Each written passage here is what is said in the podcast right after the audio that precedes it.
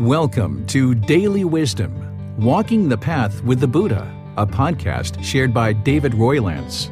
This podcast is dedicated to guiding you to completely eliminate the discontent mind and the suffering it causes by attaining enlightenment. Learn and practice the teachings of Gautama Buddha that will guide you to fully attain a peaceful, calm, serene, and content mind with joy. To support this podcast, visit patreon.com forward slash support Buddha or visit buddhadailywisdom.com where you will discover a full range of courses, retreats, and online learning resources to assist you on the path to enlightenment. Now, here's our teacher to share more.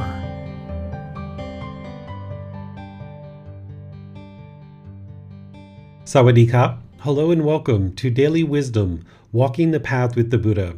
Today is our Pali Canon and English study group where we study the words of the Buddha using this book series titled The Words of the Buddha The Path to Enlightenment Revealing the Hidden. We're in volume 8 of this book, studying chapters 21 through 30. This book is titled The Foremost Householders. This book has a collection of teachings specifically for household practitioners. All the other books are for household practitioners as well, but this is a nice collection of teachings that household practitioners are going to be particularly interested in in order to help them on this path to enlightenment. Even ordained practitioners would really benefit from learning the teachings in this book as well. So I'd like to welcome all of you to our class today. The way that we start our class is we do a brief meditation at the beginning just to kind of prepare the mind a little bit for the class to help you be able to retain the teachings of what we discuss in the class for longer periods of time. Then the moderators are going to organize where we can have volunteers read through the various chapters of chapters 21 through 30. These are 10 chapters, and we'll be reading those in class today. And then afterwards, I'll teach a bit about each chapter and then open up to any questions that you have. The way that this program works is that students will read the chapters prior to class and then come to class with any questions that you might have to make it part of our discussion. If you're joining us for the first time or you haven't had a chance to read these chapters for any reason, it's okay because we're going to be reading them in class. It just produces a lot more benefit when you actually read prior to class because then you'll come to class with different questions and a certain perspective that you'll be able to seek clarity and guidance on any of the teachings that are in the book. So I'd like to welcome all of you, whether you're joining us for the first time or you've been joining us regularly. Welcome to this class. If you'd like to go ahead and take a position for meditation, we'll go ahead and get started with that. And uh, as you may have heard me say in previous classes, I don't usually give much guidance around meditation in this class because people tend to be a bit further along. And it's also a shorter meditation as well. So if you'd like to just go ahead and get in your meditation position, closing the eyes and starting to breathe in through the nose and out through the nose. We'll start with some chanting just to kind of ease the mind into meditation. You're welcome to join in with the chants, and then I'll be back with just a little bit of guidance after the chanting. Arahang Samma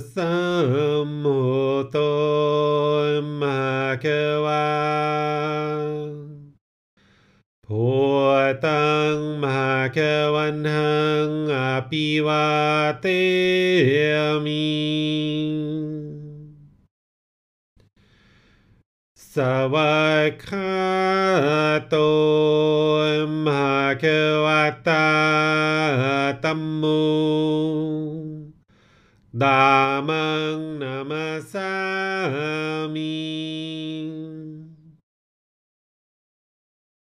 Supatipano Immaculato Sawaka Sangho Sanghang Namami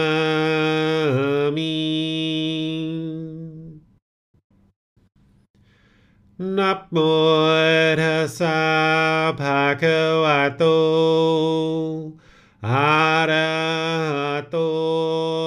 สัมมาสัมพุทธัสสะนับโมทัสสะภะคะวะโตอะระหะโต สัมมาสัพพุทธัสสะ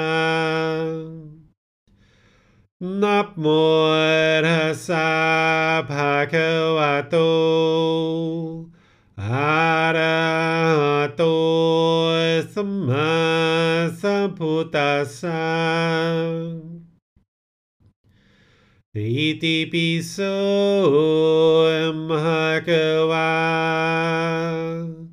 อะระหังสัมมาสัมพุทโธวิจาจารนังสัมมุโน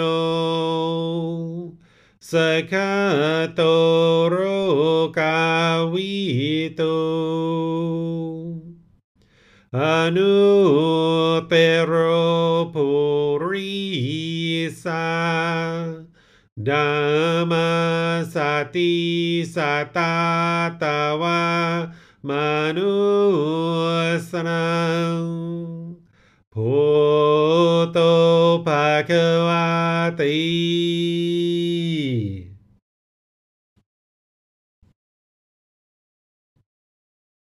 Okay, you should be breathing in through the nose and out through the nose. Just a nice gradual breath. This guidance is just to help you along. Just remember, this is your practice. So the guidance that I'm providing isn't going to necessarily sync up to your breath. So wherever you get to the next inhale, breathe in gradually through the nose, experiencing the full breath.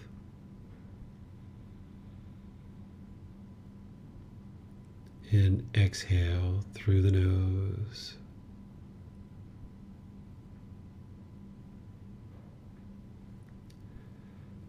Fixate the mind on the breath. Whenever the mind is off the breath, cut that off, let it go, and come back to the breath. No need to judge the thoughts, label them, even observe them, or try to figure out where they're coming from. Just wherever you observe that the mind is not on the breath, cut that off, let it go, and come back to the breath, the present moment. Breathing in and out.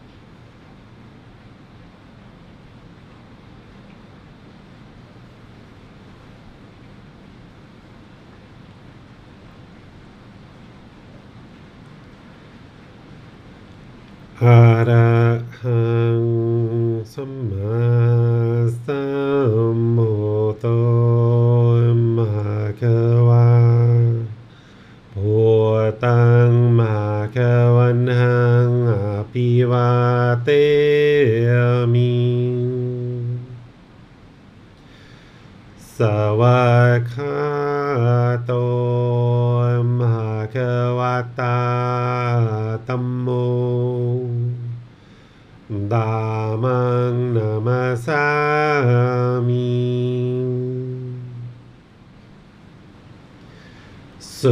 ปฏิปันโนมหาควโต สาวกสังโฆสังฆัง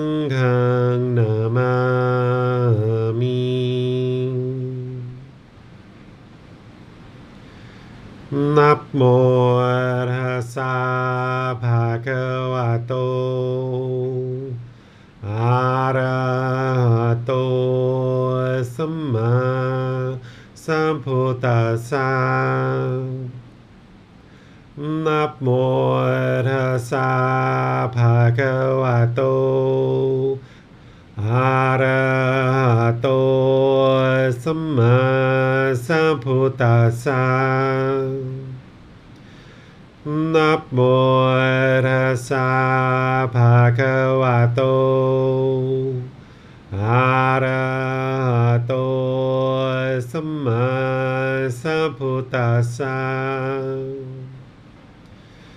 Iti piso mahakawa arahang sammasamhoto vichacharanang samuno สคาโต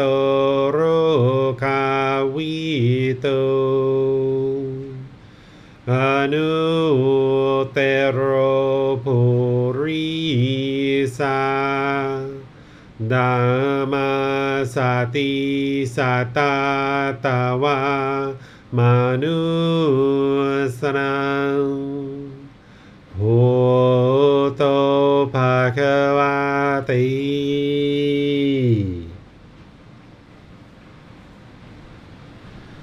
Alright, if you guys would like to just make your way out of meditation, we'll be able to go ahead and start our class.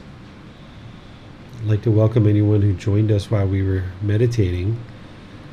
So, the way that we do this class is that somebody will read a chapter in the book, and as we follow along, we're all listening and learning with that. And then once they're done, I'll share some teachings related to that particular chapter. And then afterwards, we'll just open up to any questions that you have related to that particular chapter before we move on to the next one. We'll go through all 10 chapters this way. So I'll just turn things over to all of you, specifically our moderators, and uh, we can go ahead and move forward with today's class. Yes, Teacher David, uh, we'll go to Miranda to read the first chapter. All right. Thank you, Miranda. You're welcome, sir. Uh, four ways of living together. Householders. There are these four ways of living together. What for? A wretch lives together with a wretch. A wretch lives together with a female heavenly being. A heavenly being lives together with a wretch. A heavenly being lives together with a female heavenly being. And how, householders, does a wretch live together with a wretch? Here, the husband is one who destroys life, takes what is not given, engages in sexual misconduct, speaks falsely, and indulges in liquor, wine, and intoxicants, substances that cause heedlessness, the basis for heedlessness. He is immoral, of unwholesome character. He resides at home with a mind obsessed by the stain of selfishness. He insults and degrades ascetics and Brahmins. And his wife is also one who destroys life, takes what is not given, engages in sexual misconduct, speaks falsely, and indulges in liquor, wine, and intoxicants, the basis for heedlessness. She is immoral, of unwholesome character. She resides at home with a mind obsessed by the stain of selfishness. She insults and degrades ascetics and Brahmins. It is in such a way that a wretch lives together with a wretch. And how does a wretch live together with a female heavenly being? Here, the husband is one who destroys life, takes what is not given, engages in sexual misconduct, speaks falsely, and indulges in liquor, wine, and intoxicants, the basis for heedlessness. He is immoral, of unwholesome character. He resides at home a mind obsessed by the stain of selfishness. He insults and degrades ascetics and Brahmins. But his wife is one who abstains from the destruction of life, from taking what is not given, from sexual misconduct, from false speech, and from liquor, wine, and intoxicants, the basis for heedlessness. She is virtuous, practicing moral conduct, of wholesome character. She resides at home with a mind free from the stain of selfishness. She does not insult or degrade ascetics and Brahmins. It is in such a way that a wretch lives together with a female heavenly being. And how does a heavenly being live together with a wretch? Here, the husband is one who abstains from the destruction of life from taking what is not given, from sexual misconduct, from false speech, and from liquor, wine, and intoxicants, the basis for heedlessness. He is virtuous, of wholesome character. He resides at home with a mind free from the stain of selfishness. He does not insult or degrade ascetics and Brahmins. But his wife is one who destroys life, takes what is not given, engages in sexual misconduct, speaks falsely, and indulges in liquor, wine, and intoxicants, the basis for heedlessness. She is immoral, of unwholesome character. She resides at home with a mind obsessed by the stain of selfishness. She insults and degrades ascetics and Brahmins. It is in such a way that a heavenly being lives together with a wretch. And how does a heavenly being live together with a female heavenly being? Here, the husband is one who abstains from the destruction of life, from taking what is not given, from sexual misconduct, from false speech, and from liquor, wine, and intoxicants. Basis for heedlessness. He is virtuous, of wholesome character. He resides at home with a mind free from the stain of selfishness. He does not insult or degrade ascetics and Brahmins. And his wife is also one who abstains from the destruction of life, from taking what is not given, from sexual misconduct, from false speech, and from liquor, wine, and intoxicants, the basis for heedlessness. She is virtuous, of wholesome character. She resides at home with a mind free from the stain of selfishness. She does not insult or degrade ascetics and Brahmins. It is in such a way that a heavenly being lives together with a female heavenly being. These are the four ways of living together. When both are unwholesome, selfish, and abusive, husband and wife live together as wretches. The husband is wholesome, selfish, and abusive, but his wife is virtuous, charitable, generous. She is a female heavenly being living with a wretched husband. The husband is virtuous, charitable, generous, but his wife is unwholesome, selfish, and abusive. She is a wretch living with a heavenly being husband. Both husband and wife are enriched with confidence, charitable, and mentally disciplined, living their lives righteously, addressing each other with pleasant words. Then many benefits accumulate to them, and they reside at ease. Their enemies are saddened when both are the same in virtue, moral conduct. Having practiced the teachings here, the same virtuous behavior and observances, delighting after death, in a heavenly world, they rejoice, enjoying sensual pleasures. All right. Thank you, Miranda. So, here, as I mentioned at the beginning of class, this book is providing guidance to household practitioners of how to essentially live a better life together because this path to enlightenment when the Buddha awoke from enlightenment, he didn't say he discovered a new religion. He said, I discovered a better way of life. And this is the better way of life that he's sharing all throughout his teachings. And one of those aspects that he's sharing here is how to live peacefully and at ease with your life partner. And if both people are practicing the teachings that the Buddha is sharing here, which is essentially the five precepts with some generosity and moral conduct and things like that, then what he ultimately gets to is says that beings that practice in this way accumulate to them and they reside at ease. Their enemies are saddened when both are the same in virtue or moral conduct. And then he goes on to explain here that, yes, at death, these two beings would rejoice and they would be potentially reborn into this heavenly realm. And from there, those beings are enjoying sensual pleasures and just having exclusively pleasant feelings. But always keep in mind that that's not the goal of Gautama Buddha's teachings. He's just sharing what will happen if two individuals are living together. They don't get to enlightenment, but yet they're living their life in this way that he describes, which is abstaining from the destruction of life, from taking what is not given, from sexual misconduct, from false speech, and from substances that cause heedlessness. Those are the five precepts. And then the virtuous moral conduct, that's right speech, right action, and right livelihood from the Eightfold Path.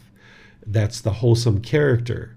And then with a mind free from the stain of selfishness, that would be a practitioner who's practicing generosity. Because if we're selfish and we're holding on to things really tight, then we're not practicing generosity by living open handedly.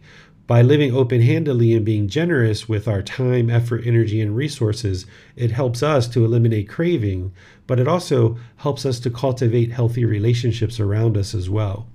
And then the last thing about not insulting or degrading people who are sharing these teachings as ascetics or Brahmin because these are people who are trying to do good in the world. They're trying to help others to learn and practice these teachings. So if somebody's not insulting them, then they're practicing this good, wholesome, virtuous moral conduct. And these two people, as husband, husband, wife, wife, husband, wife, uh, living together, they would have a very wholesome life together. And they would as the Buddha describes here, greet each other or talk with pleasant words, I think he says somewhere. I think that's really nice. It's somewhere either up there or down below. Because when you're practicing this way in your home and there's not craving, desire, attachment, there's not this anger, this ill will, this hatred, or this ignorance, this unknowing of true reality, you can talk with your partner in very wholesome ways. You know, there's no harsh words between the two of you when you're practicing really well. But if two people are still on the path, of course, even when they're enlightened, they're on the path. But if they haven't quite got to enlightenment yet, there might be a harsh look. There might be some harsh words between each other. But what would you would like to do is you would like to purge all of that out of your relationship so that you guys are speaking pleasantly with each other. And the other aspect of this is if you see that you are with somebody who is what the Buddha is describing as a wretch. Here, he's talking about a husband who does destroy life, who does steal, who does engage in sexual misconduct, who does lie, who does take substances that cause heedlessness, who is immoral, unwholesome character, someone who's obsessed by the stain of selfishness and insults and degrades ascetics and Brahmin. If you're in that kind of relationship, you might need to decide, you know, is it wise for you to stay in that relationship and try to help that person along? Or is it better for you to maybe move on from the relationship if you're able to and you can make wise decisions in that direction to gradually move away? So this teaching is helping you to see what would be ideal is two people living together in this wholesome way but then he's also showing the other side of that too and you would aspire to have a relationship where both of you are practicing really well because this is going to create ease and comfort in your home together that you guys are living at ease and peacefully with each other. Questions on this chapter? Yes, we'll go to Nick. Thank you, Manal. Good evening, Teacher David.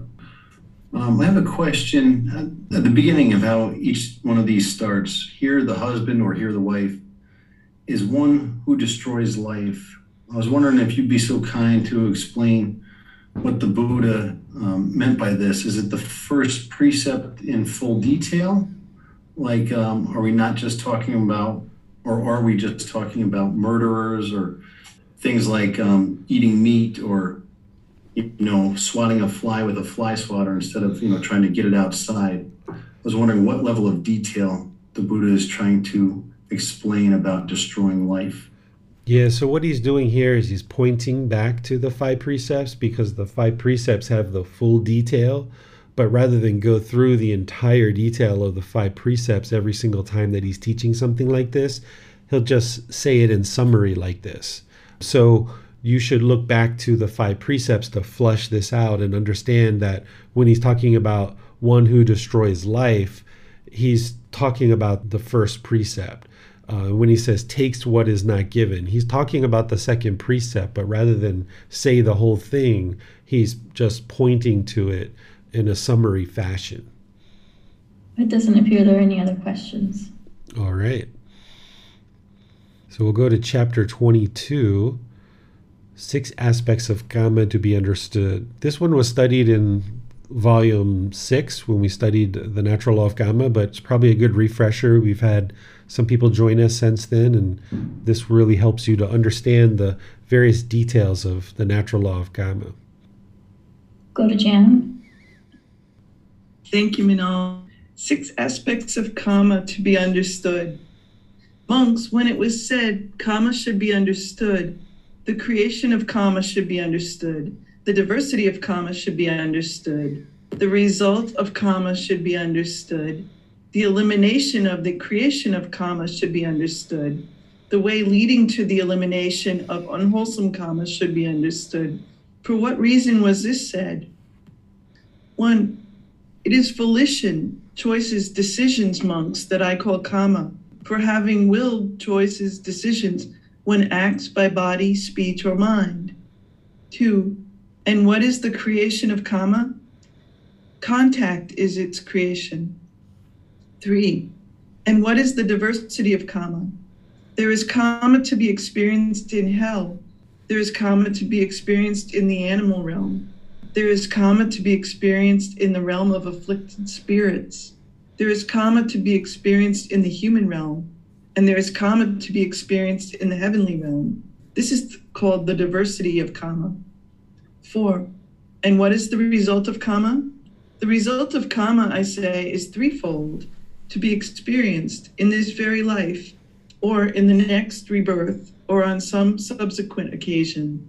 This is called the result of karma.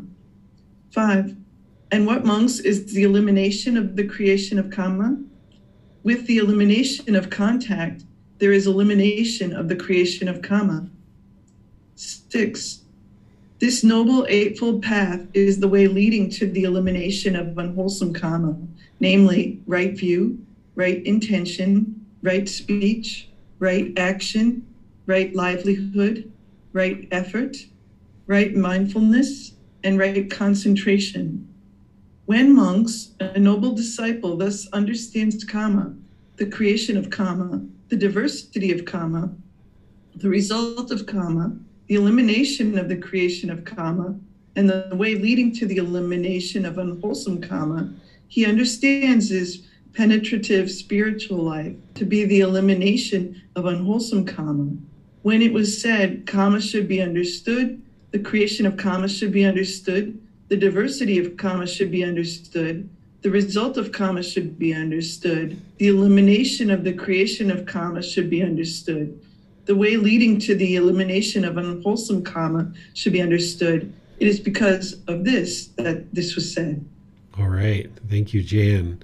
So, when you're first starting to learn the path to enlightenment, you understand kind of generally about the natural law of karma, of cause and effect, action, result, or the results of our decisions. It's our life, it's our decisions, it's our results. That's our karma.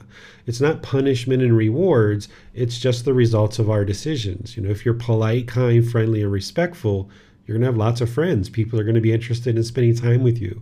Where if you're impolite, unkind, unfriendly, and disrespectful, you're going to have a real challenge because people aren't going to really be interested to be around you. That's the natural law of karma, just real short and simple. And what the Buddha's teachings is doing all the way throughout his teachings is he's pulling back the covers, exposing the natural law of karma to you more and more so that you can see it very clearly. And here in this particular teaching, he's really exposing the heart of the natural law of karma and explaining to you some very intricate details related to the law of karma itself as opposed to you know talking about the five precepts for example is providing you moral conduct and other guidance of things you can improve in your life practice and certain decisions to make to ensure you're not causing harm. Here he's explaining the individual details of how that all comes to be. So this first one where he says it's volition or choices and decisions that he calls karma so having willed by acting by body speech and mind that's how we create karma by our bodily actions, by certain speech, and by things that are happening in the mind. This is how karma gets created. When we will or have intention, there has to be intention in order for there to be karma. So when you're walking down the street and you accidentally step on an ant, you haven't created unwholesome karma in that situation because there wasn't any intention. You haven't willed that. It was just you were walking down the street and you stepped on an ant. Whereas if you were walking down the street intentionally stomping your feet and, you know, scrubbing out the ants and different insects, this is the hatred, this is the anger coming through your intention. And now your bodily action is such that you're now killing. So there's going to be unwholesome karma as a result of that. So that first precept, for example, is all about not killing and not destroying life. And it's there to help us to eliminate anger, hatred, and ill will from the mind. So if we just happen to be walking down the street and there's an insect that ends up under our foot, we haven't willed that decision. We haven't made that decision. We're just walking down the street. So this also applies to things like if people say to you, you know, oh, well, if you're vegan or if you're eating plant based food, aren't the insects dying as part of, you know, harvesting the food? Well, yeah, and that's their karma for being insects, but that's not the intention. We're harvesting the food and the insects are dying as part of that. The precept isn't preserve all life at all cost. The precept is live compassionately for the welfare of all living beings. So if you're walking down the street or you're harvesting vegetables and insects happen to die as part of that, you haven't willed that. So therefore, there's not unwholesome karma. You haven't been practicing anger, hatred, and ill will in that situation. So therefore, that's not your intention. Whereas if you intentionally go around killing animals, destroying life, then that's where there's going to be unwholesome karma related to that particular precept. The second one here is in what is the creation of karma? Creation of karma is through contact, through physical contact or through verbal contact or interacting with people. And this is really important because you can't create karma if there's not contact. So, using the same example of destroying life, if you haven't come in contact with another being and you haven't destroyed the life, you can't create karma. If somebody else has contact with a being and they kill somebody, that's their karma. Or a situation if you were in a conversation with somebody, and let's just say the conversation becomes heated and you're arguing. While you're sitting there arguing and you have contact, you're creating unwholesome karma. And understanding that contact is what creates karma, then in that situation, realizing that your mind is angered and frustrated, the way that you can stop the creation of karma in that situation is to break contact, eliminate contact, is go away from that person. And maybe you need to gather your mind for an hour or two or a day or two before you can start having that conversation again. So when you're in a situation where you see that frustration or anger is arising in the mind, understanding this level of detail with karma, then you can make the wise decision to separate and eliminate contact. And then you know that karma isn't being created in that situation. And then this diversity of karma, this is the Buddha explaining that basically all five realms hell, animal, afflicted spirit, human realm, and heavenly realm all those realms we experience karma. As long as there's existence, there's continuous rebirth, and there's going to be existence in one of these five realms, there's karma that's going to need to be experienced. You're not actually going to escape this cycle of rebirth until you extinguish all unwholesome karma. Once you extinguish all unwholesome karma, the mind is enlightened, and now there's no longer going to be existence in any of these five realms. So, therefore, you won't experience any more unwholesome karma for the rest of your life, and there won't be rebirth for you to experience any karma in any of these realms because you've already extinguished all your unwholesome karma. Here, number four, the Buddha is explaining that karma is threefold to be experienced in this life, the next life, or some subsequent occasion, which means some rebirth beyond that. Essentially, this is like saying you can't run and hide from your karma. If you make unwholesome decisions, you're going to experience the results of that. There's no way to hide from that. That's what this number four is all about. Then, number five, the elimination of the creation of karma. Here, the Buddha is explaining what I just explained with the other one is that with the elimination of contact, there is the elimination of the creation of karma. So you can't create either wholesome karma or unwholesome karma if you don't have contact. So you need to have contact in order for a karma to be created. And then number six, the way that you eliminate unwholesome karma is the Eightfold Path. Because by you producing only wholesome decisions through practicing the Eightfold Path, you're making more and more and more wise and wholesome decisions. Eventually, you extinguish all your unwholesome karma.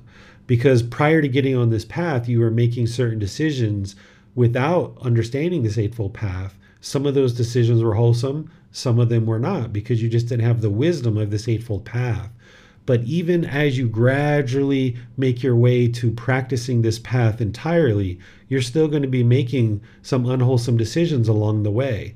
It's not until you're fully practicing the Eightfold Path for an extended period of time that you're making nothing but wholesome decisions.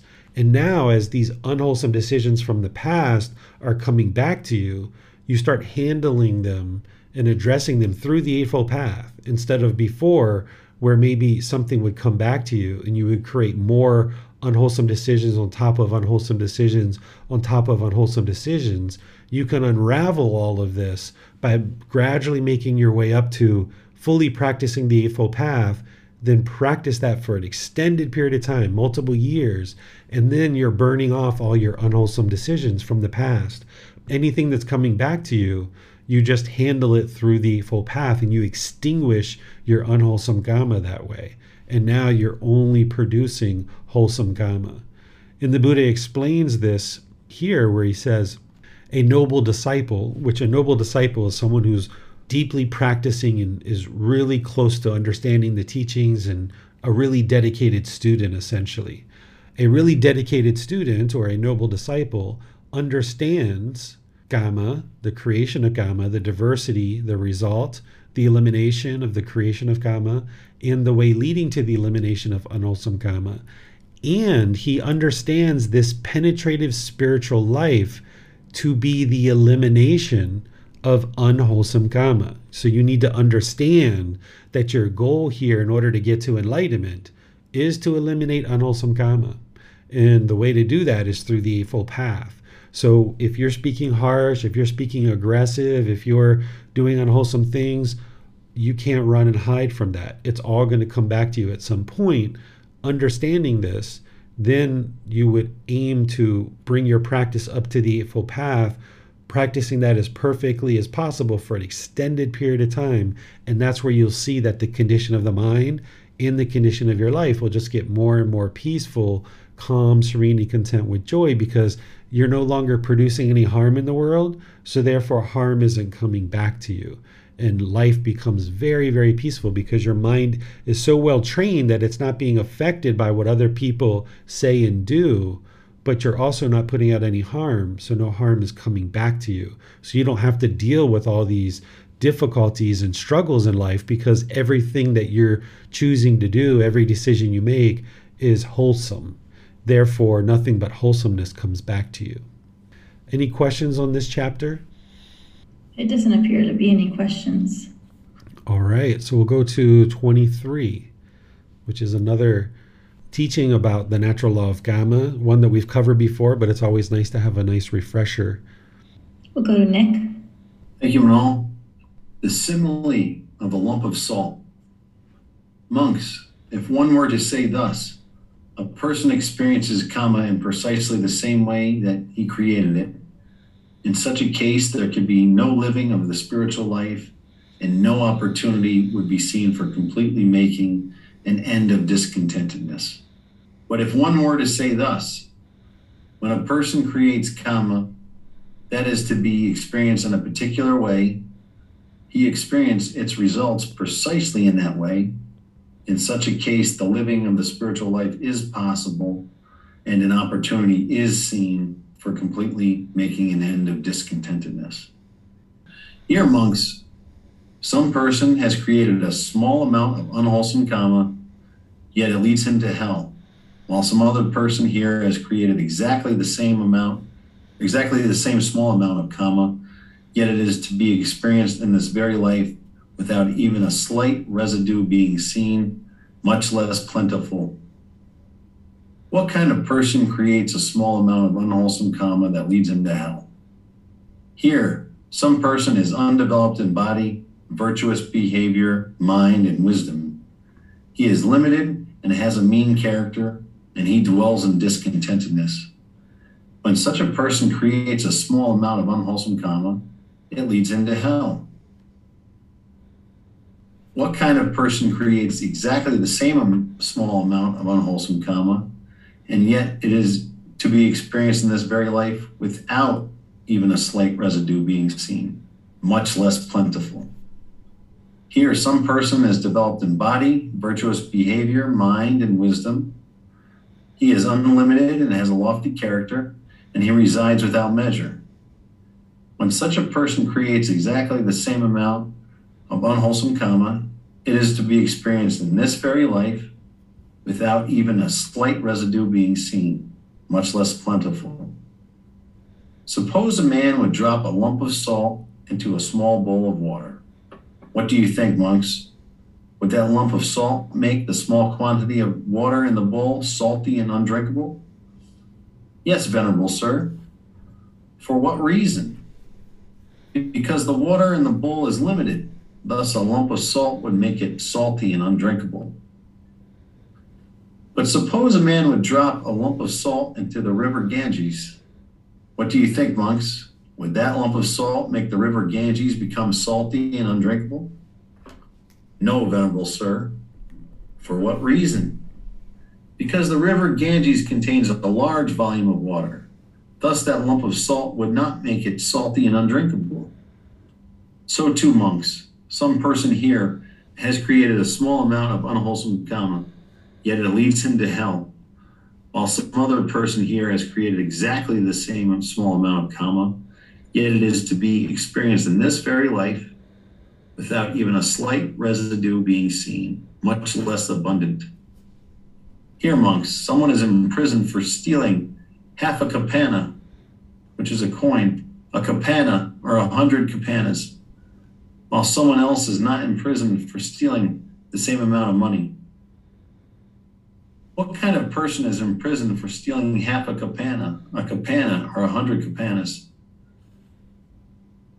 Here, someone is poor with little property and wealth. Such a person is imprisoned for stealing half a kapana, a kapana, or a hundred kapanas. What kind of person is not in prison for stealing half a kapana, a kapana, or a hundred kapanas? Here, someone is rich with much money and wealth. Such a person is not in prison for stealing half a kapana, a kapana, or a hundred kapanas. So, too, monks, some person has created a small amount of unwholesome karma, yet it leads him to hell, while some other person here has created exactly the same small amount of karma, yet it is to be experienced in this very life, without even a slight residue being seen, much less abundant. Monks, take the case of a sheep merchant or a butcher who can execute, imprison, fine, or otherwise penalize someone who has stolen one of his sheep, but can't do so to someone else who has stolen his sheep. What kind of person can the sheep merchant or butcher execute, imprison, fine, or otherwise penalize for stealing a sheep? One who is poor with little property and wealth, the sheep merchant or butcher can execute, imprison, fine, or otherwise penalize such a person for stealing a sheep. What kind of person can't the sheep merchant or butcher execute, imprison, fine, or otherwise penalize for stealing a sheep? One who is rich with a lot of money and wealth, a king or royal minister. The sheep merchant or butcher can't execute, imprison, fine, or otherwise penalize such a person for stealing a sheep. He can only plead with him Sir, return my sheep or pay me for it.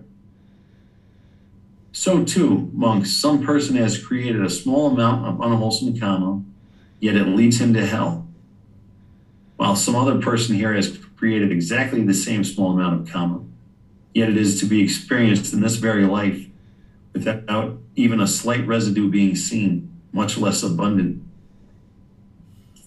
If monks, one were to say thus, a, a person experiences karma in precisely the same way that he created it, in such a case, there could be no living of the spiritual life and no opportunity would be seen for completely making an end of discontentedness. But if one were to say thus, when a person creates karma, that is to be experienced in a particular way, he experienced its results precisely in that way. In such a case, the living of the spiritual life is possible and an opportunity is seen for completely making an end of discontentedness. All right. Thank you, Nick.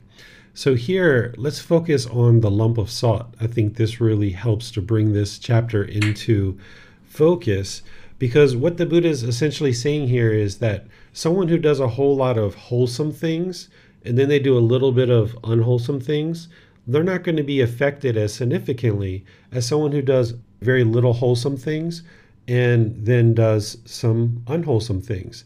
The water is representative of the wholesome things. The salt is representative of the unwholesome things.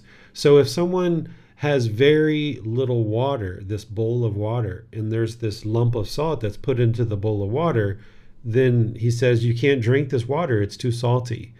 But if somebody has this enormous amount of water, like the river Ganges, then that's all the wholesomeness that someone has done, all that water, and you put that same lump of salt, that same amount of unwholesome karma in that situation in that person's life, then that person's not going to be as affected as greatly. And this is why you see in certain situations, some people are more affected by doing exactly the same thing. Two individuals can be affected very differently. And if you've ever been to a criminal court or something like this, you can see that this is how judges actually make decisions. Oftentimes, when judges are presented with a criminal case, someone's found guilty, they will look at the person's previous record. If someone doesn't really have any previous charges, they will typically let them off pretty easily with not too many penalties. But if someone has this long list of criminal charges that they've committed crimes in the past, even for the same exact problem, the same exact crime, they will punish this person more significantly. And that's because of the amount of wholesomeness versus unwholesomeness that we produce.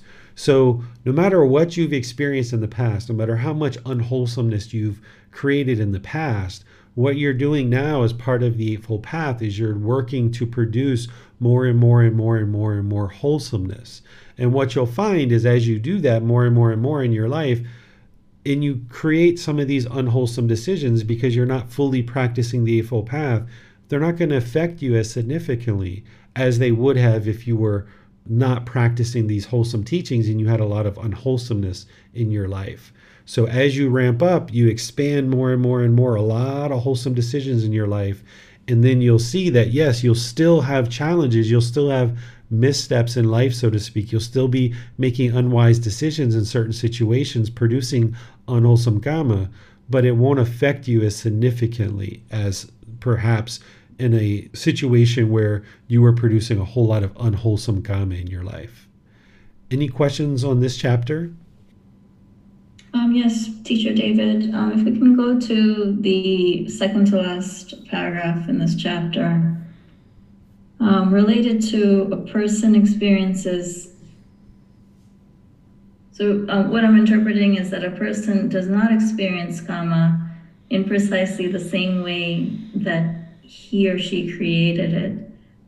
Is that because that that is the case because opportunity needs to be given to see one's um, um, you know action and speech etc is that because opportunity needs to arise in, in order to interpret what is happening so that gap between if karma was um, precisely the same way that a person created it, there would be no chance for someone to realize or have an opportunity to make better of the situation. Is that correct? Actually, this is related to that amount of wholesomeness that we create. So, if person A has a whole lot of wholesomeness and person B has very little wholesomeness, the same exact decision of something unwholesome is going to be experienced differently it's not going to be experienced precisely the same way. So that's why the Buddha is saying here that if they were to be experienced exactly the same way, there's no opportunity to make an end to discontentedness because you wouldn't be able to extinguish your unwholesome karma. Because two people making the same exact decision to do something unwholesome, if it's experienced in exactly the same way coming back to them, then those two people, they're not going to be able to create an end or eliminate or extinguish this unwholesome karma in the same way because it doesn't happen this way. It doesn't happen precisely the same way for two people. So, this is why, in another teaching that the Buddha shares, he shares that we shouldn't try to discern or determine the exact result of karma because he says this would cause frustration or madness if you try to determine the exact result of your karma. So, two different people are going to experience karma in different ways. There's a lot of dependencies and a lot of variables, and that's why he's saying that it's not experienced and created in exactly the same way. So therefore, if that was the case, you wouldn't be able to eliminate your discontentedness. But because that isn't the case, that's the second paragraph. Because that isn't the case, he's saying that we can end our discontentedness Okay, yeah, thanks for clarifying that. So this is all relative to unwholesome or wholesome karma production, and that's why you can't compare, um, you know, exacting um, someone's action to a karma. Right. You can't look at something and say, okay, you know, Manal went out of her house and stomped on an ant and killed it. Nick went out of his house and stomped on an ant and killed it. But these two people are going to experience that karma in different ways because of the decisions that they've made in terms of the amount of wholesomeness that they've already got in their life. They're going to experience the results of that same stomping on the ant, intentionally stomping on it. They're going to experience that in different ways because of the amount of wholesomeness that they have practiced in the past. Great, thank you. Mm-hmm. We'll go to Marcy. She has a question. Thank you, Teacher David. Thank you, Manal. Um, actually, Teacher David, you just answered my question, but just to make sure that I understand it correctly, it's basically the amount of our wholesome karma that we have created that perpetually will determine or influence um, our unwholesome karma that we have and how it affects us, whether it be like an immediate effect towards towards us, or if it's something that uh, we will have to arise an opportunity later on to create um, a situation where we can um, eliminate it. Am I correct in that? Exactly, exactly. And you can see this like in a work environment, right? Like if if you're making all kinds of really wise, wholesome decisions and your boss and your supervisors and your coworkers know that you're really wholesome and you make one little unwholesome decision, that's going to affect you differently than this other person who's always making unwholesome decisions, always in trouble. They can do exactly the same thing and they might get fired from their job, where you maybe just get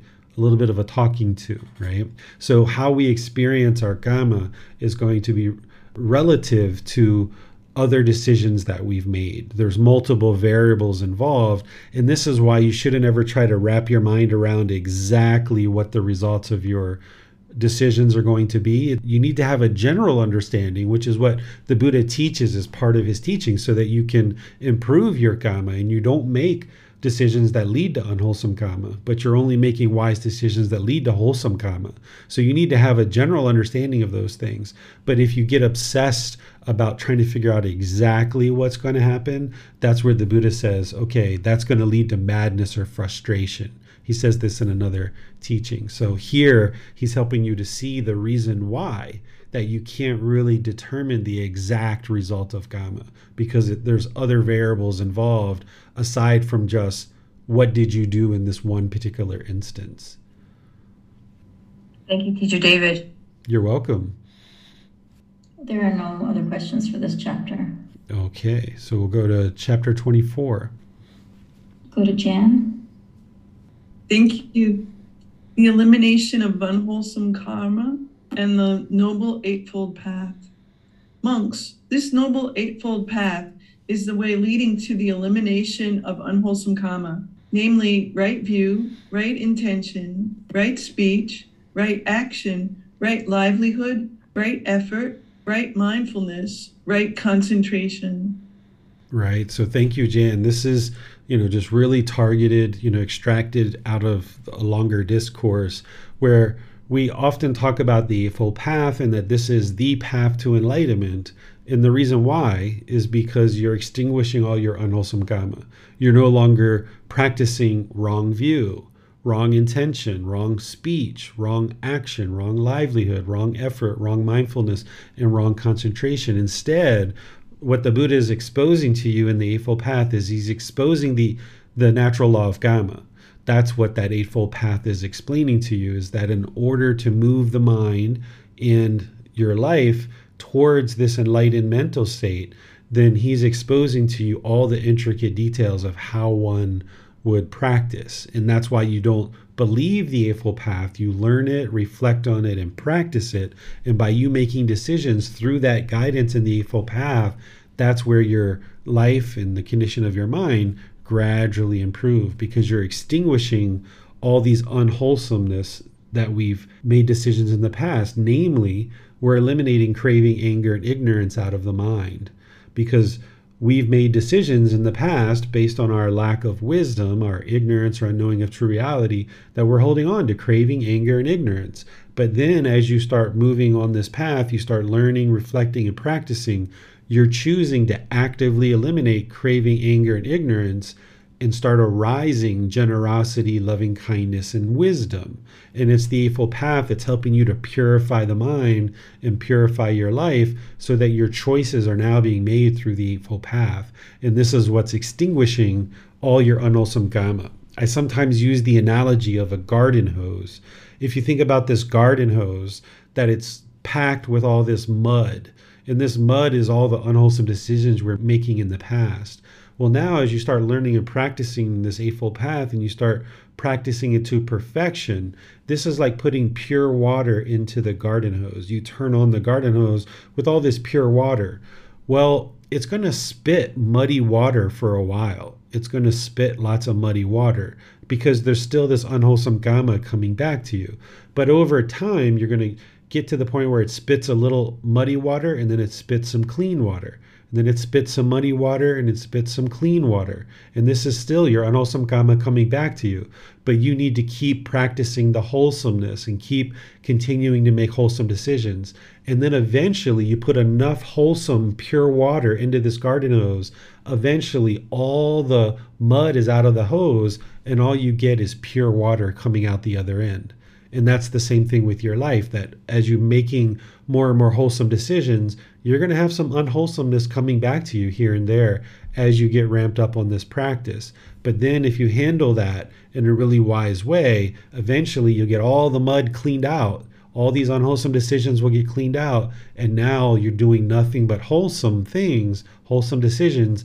And now your mind is pure the life and the decisions that you're making in your life are pure and you'll see that things will just be very very peaceful in your life because you're no longer causing harm through any of your decisions so harm isn't coming back to you so this is the buddha pointing to the eightfold path making sure you understand that that's what you need to practice in order to extinguish all your unwholesome karma questions on this there are no questions for this chapter all right chapter 25 Go to Donnie next. At minimum leads to deeds. Monks, the destruction of life, repeatedly pursued, developed, and cultivated, leads to hell, to the animal realm, and to the realm of afflicted spirits. For one reborn as a human being, the destruction of life at minimum leads to a short lifespan. Taking what is not given, repeatedly pursued, developed, and cultivated, leads to hell, to the animal realm and to the realm of afflicted spirits, or one reborn as a human being. Taking what is not given at minimum leads to loss of wealth. Sexual misconduct, repeatedly, repeatedly pursued, developed, and cultivated leads to hell, to the animal realm, and to the realm of afflicted spirits. For one reborn as human being, sexual misconduct at minimum leads to hostility and competition.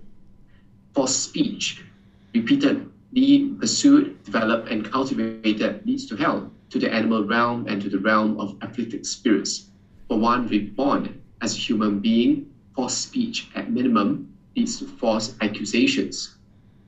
Argumentative speech, repeatedly pursued, developed, and cultivated, leads to hell, to the animal realm, and to the realm of afflicted spirits.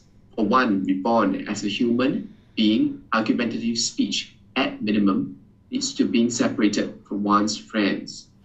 Harsh speech, repeated, pursued, developed, and cultivated, leads to hell, to the animal realm, and to the realm of afflicted spirits.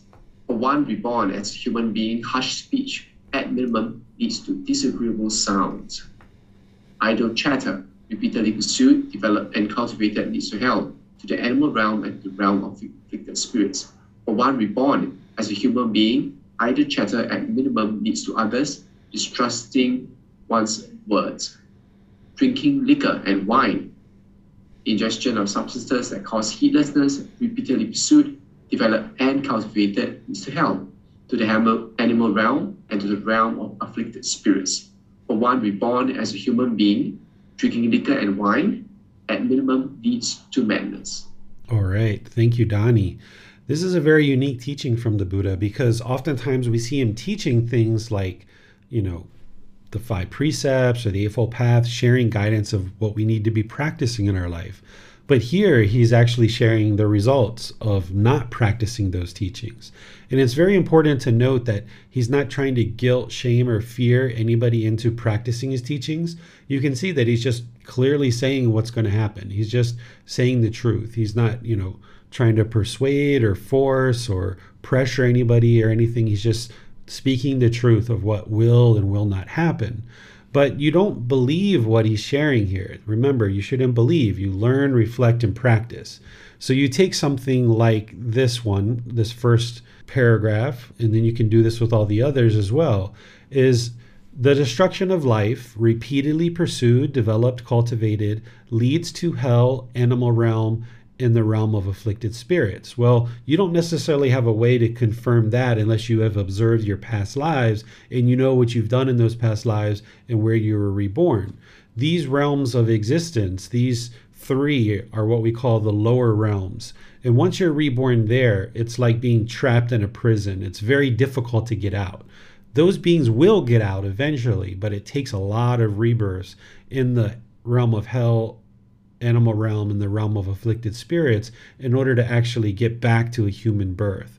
But someone who destroys life and actually murders, they can actually still be reborn back into the human realm. That's what the Buddha is explaining here because everybody experiences karma differently. It's not that everybody who kills automatically goes to one particular realm. It's not this black and white, this permanence. It all depends on what else is going on in one's life.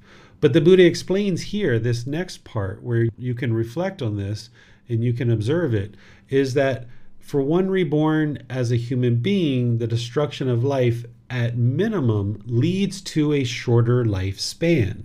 So here you can look in the world around you about people who destroy life and you can look at their lifespan and you can say, okay, let's look at people who are murderous or who kill not just what we would consider an illegal killing or a murder, but this is all killing.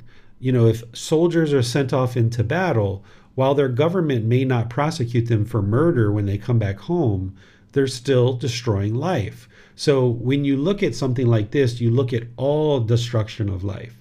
So soldiers who go off into war, they typically have a short lifespan. They will sometimes get killed in war itself, or they will have injuries or difficulties such that when they come back home, they will either get killed or they will kill themselves or they will have a shorter lifespan because they've been injured in war, for example. This is just one example because oftentimes we associate going off to war in battle as, yeah, that's okay because our government is allowing us to do that.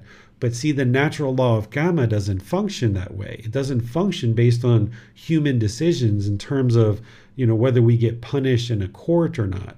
What the Buddha is showing you here is that someone who destroys life is going to have a shorter lifespan.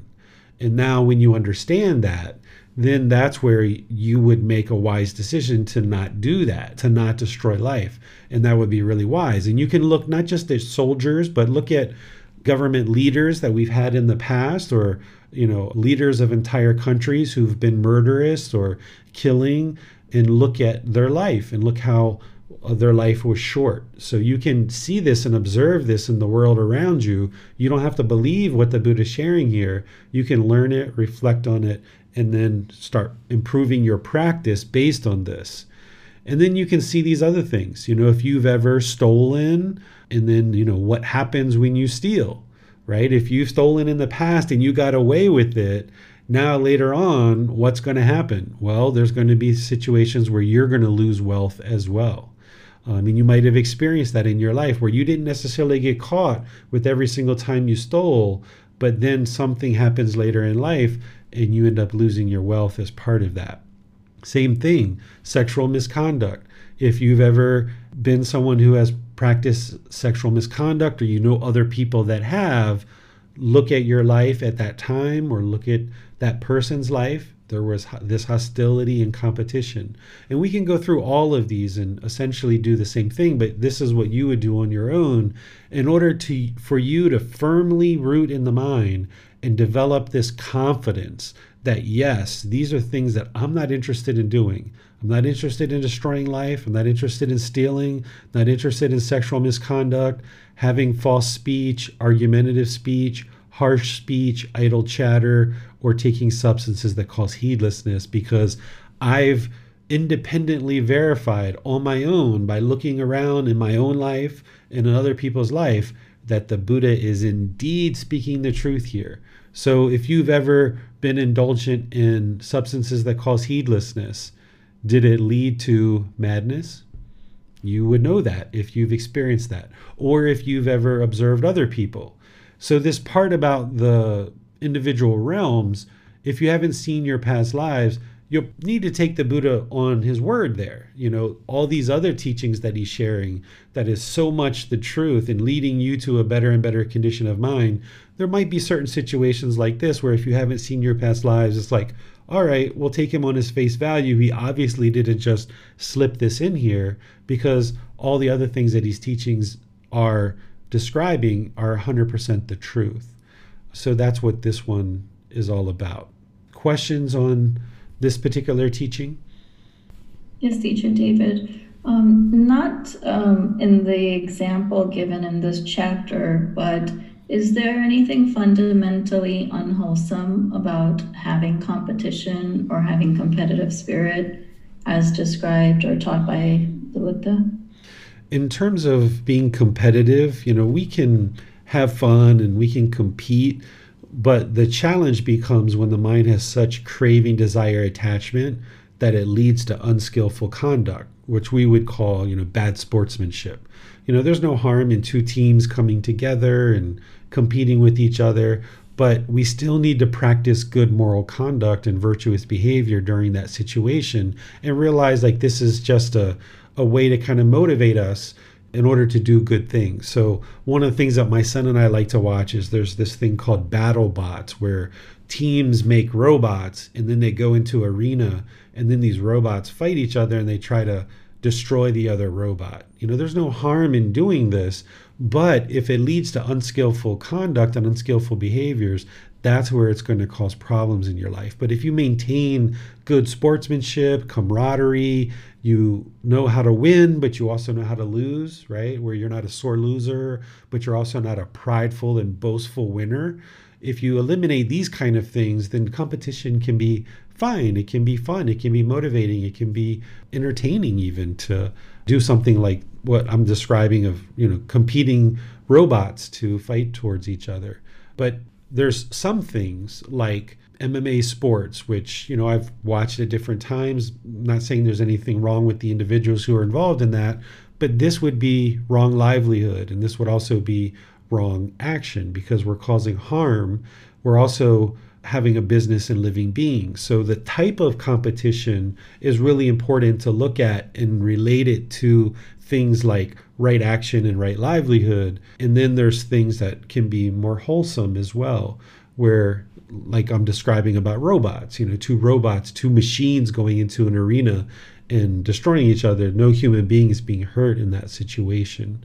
Uh, so competition can be fine, but there still needs to be a practice of the Eightfold Path with wholesome conduct associated with it. Yes, thank you. We watch BattleBots here as well. Yeah, that's a great, great show. Oh, we'll go to Jan. She has a question. Thank you, Manal. Um, thank you, Teacher David. I want to just make sure I'm understanding something correctly. So I was reflecting while you were um, talking. My father fought in World War II and he killed a number of people, um, but he lived a very long life. He lived till he was 95 years old. Um, but later in his life, um, he started a number of charitable organizations and helped a lot of people and devoted himself to that. So, would I be right in thinking that he developed a lot of wholesome karma, even though he wasn't on the path? And this is possibly what led to him enjoying such a long life? Exactly. This goes back to the previous chapter with the salt, the lump of salt. So, even without him understanding the teachings and being on the path, this natural law of karma is still affecting us, whether we're aware of it or not. So, somewhere in your dad's mind, he decided to practice these wholesome things, and he was doing those things, and that would have led to him experiencing the results of having killed in a different way. And then maybe somebody who continued to do that because there's people who went off to war and killed as a result of that and then when they came home they did wholesome things like your dad but there's other people who came home from war and they continue to have that anger and hostility and continue to be argumentative to be taking substances that are heedlessness being very aggressive and harsh and maybe continuing to kill in their civilian life as well. And that killing at war is going to affect these two people differently. And that's what that previous chapter was referring to. And you can see that in your father's life. And one other thing I would like to share on that, Jan, is paying close attention here to where the Buddha says, repeatedly pursued, developed, and cultivated.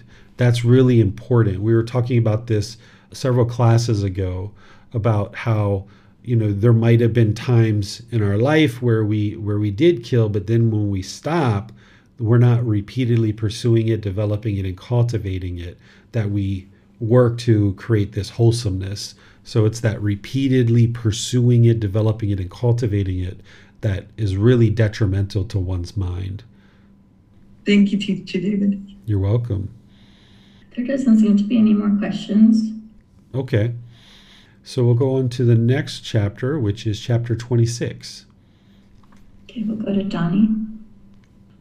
Beings bound by action. One is not a Brahmin by birth, nor by birth a non Brahmin.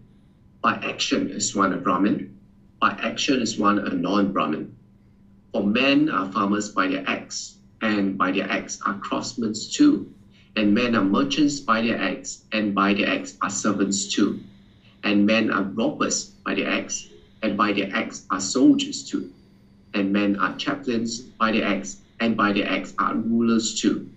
So that is how the truly wise see action as it really is. See dependent origination, skilled in action and its results. Action makes the world go round. Action makes its generation turn. Living beings being bound by action, like the chariot built by the linchpin. All right. Thank you, Donnie.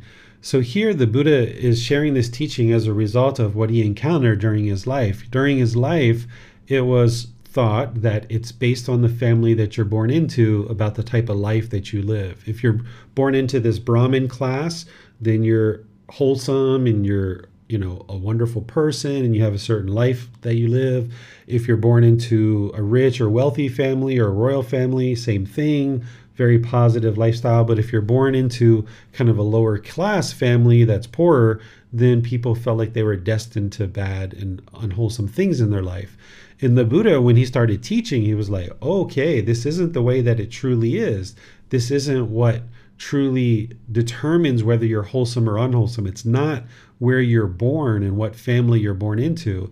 It's based on your actions because it's your actions, your bodily actions, your verbal actions, and your mental actions that are going to produce the results in your life. Because during the lifetime of the Buddha, people believe that you could go off and you could pay a Brahmin, and then the Brahmin would go pray for you, and your life would get better. But the Buddha is sharing this natural law of karma in a very detailed sense and explaining that no, it's all about our actions and what we do. That's what determines whether we're wholesome or unwholesome. And he gives various examples here. And then he sums it up by saying, you know, so that is how the truly wise see action as it really is. Essentially saying it's not based on where you're born or what family you're being born into, it's based on your bodily, verbal, and mental action. And then he talks about dependent origination here, or at least points to it, which is what we studied in volume five, because that's the true description of what leads to discontentedness is dependent origination. And when you're skilled or when you're skillful about your bodily actions, verbal actions, and mental actions, that's where you experience wholesome results. And this is where he says, okay, actions is what makes the world go round. This is how things all get experienced is based on our actions. And then he uses this analogy of a chariot wheel and a linchpin is that a chariot is like a vehicle that has wheels on it and it's being pulled by a horse. And there's a linchpin, there's a pin in the middle that kind of keeps these two things together. Without the linchpin, then the chariot doesn't move because there's no connection between the horse and the chariot. So the Buddha is saying actions are like this linchpin, that without these actions, things don't actually happen in your life. So you always need to be aware and make wise decisions around your bodily, verbal, and mental actions. That's what's going to determine the results in your life. Questions on this chapter? Looks like Marcy has her hand raised. Thank you, Manal. Thank you, Teacher David. Um, dependent origination, is that the intention that one arises before they make speech and action? Dependent origination is what the Buddha calls the ultimate truth.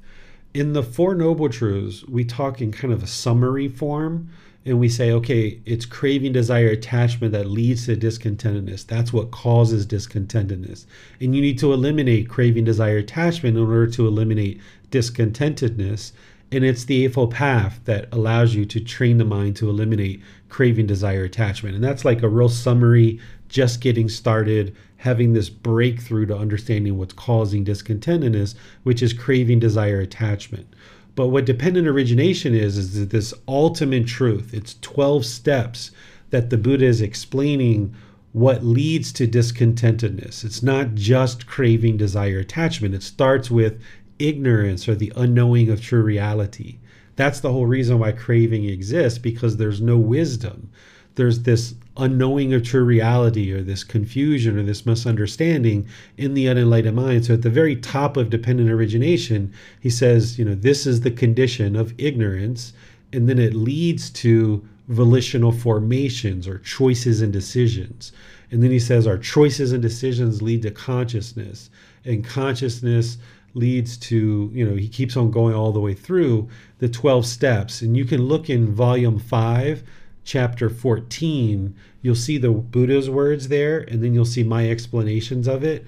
Where in the middle of it, he gets to craving and he talks about clinging, but it's basically one condition leads to the next, that condition leads to the next, that condition leads to the next. And he basically shows you exactly step by step by step this causality, this cause and effect of how ignorance and the unknowing of true reality leads to discontentedness and it leads to continuous rebirth in the cycle of rebirth. So that's why the ultimate goal of this path is yes, to eliminate craving, desire, attachment, but the ultimate goal is to eliminate ignorance or the unknowing of true reality by acquiring wisdom, by transforming the mind, eliminating ignorance by cultivating wisdom. That's what unravels this whole chain of events, this whole sequence, this dependent origination. Discontentedness in birth arises dependent on all these conditions that the Buddha talks about in volume 5, chapter 14. Thank you, Teacher David. You're welcome. When you understand dependent origination, that really unlocks so many things about the Buddhist teachings. That's why he calls it the ultimate truth. It just really opens up things. And you usually have to study that multiple times, get some personal guidance to understand it, and really sit with it for a while before it really starts to all click. But once you get it, boy, it really opens your eyes up to a lot of things. Uh, there are no other questions for this chapter. All right. We'll go to chapter 27. Go to Miranda. Reflect upon the consequences of actions. Reflect before doing an action. Rahula, when you intend to do an action with the body, you should reflect upon that same bodily action thus. Would this action that I intend to do with the body lead to my own harm, or to the harm of others, or to the harm of both? Is it an unwholesome bodily action with painful consequences, with painful results? When you reflect, if you know, this action that I intend to do with the body would lead to my own harm or to the harm of others or to the harm of both. It is an unwholesome bodily action with painful consequences, with painful results. Then you should definitely not should not do such an action with the body. But when you reflect, if you know this action that I intend to do with the body would not lead to my own harm or to the harm of others, or to the harm of both. It is a wholesome bodily action, wholesome consequences with wholesome results. Then you may do such an action with the body.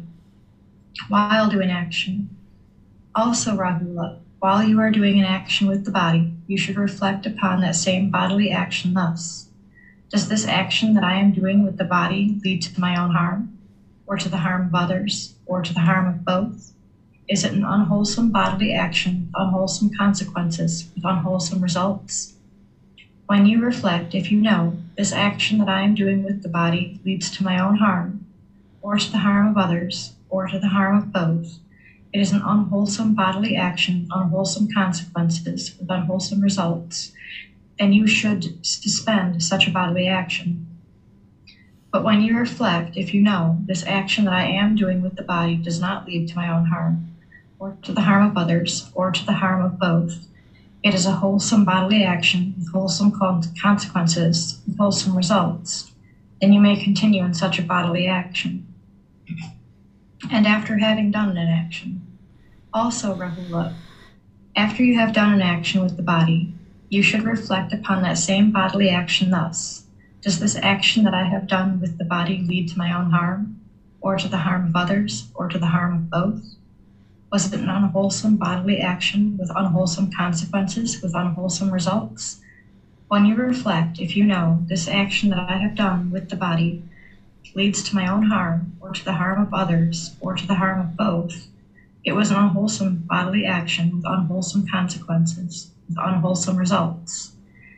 Then you should confess such a bodily action, reveal it, and lay it open to the teacher or to your wise companions in the holy life Having confessed it, revealed it, and laid it open, you should undertake restraint for the future. But when you reflect, if you know, this action that I have done with the body does not lead to my own harm, or to the harm of others, or to the harm of both. It was a wholesome bodily action with wholesome consequences, wholesome results. You can reside peaceful and joyful, training day and night in wholesome states. A verbal action and a mental action are expounded in the same repetitive phrasing. All right. Thank you, Miranda.